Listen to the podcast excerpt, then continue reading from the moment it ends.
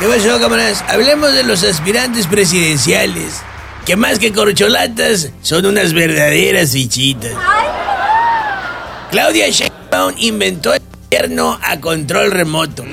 No sirve, pero ella lo inventó. Marcelo Ebrard está como el vocalista de la banda Cuisillos. Si no llora ante el micrófono, como que no le sabe. Augusto López le dicen el lavabaños intendente porque tiene que limpiarle el canijo cochinero que hace el presidente y al mismo tiempo caerle bien a la gente, lo cual es muy difícil. Las dos cosas. Ricardo Monreal. Así se, así se dice Monreal. Mo- Ricardo Monreal. Lo han hecho un lado tantas veces, pero siempre vuelve de aferrado al interior de Morena. Por eso a Ricardo Monreal le apodan el bobito en la llaga.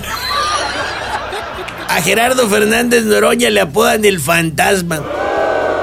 Todo mundo cree haberlo visto, pero mejor ni hablan de él porque les da mucha flojera que se les vaya a aparecer.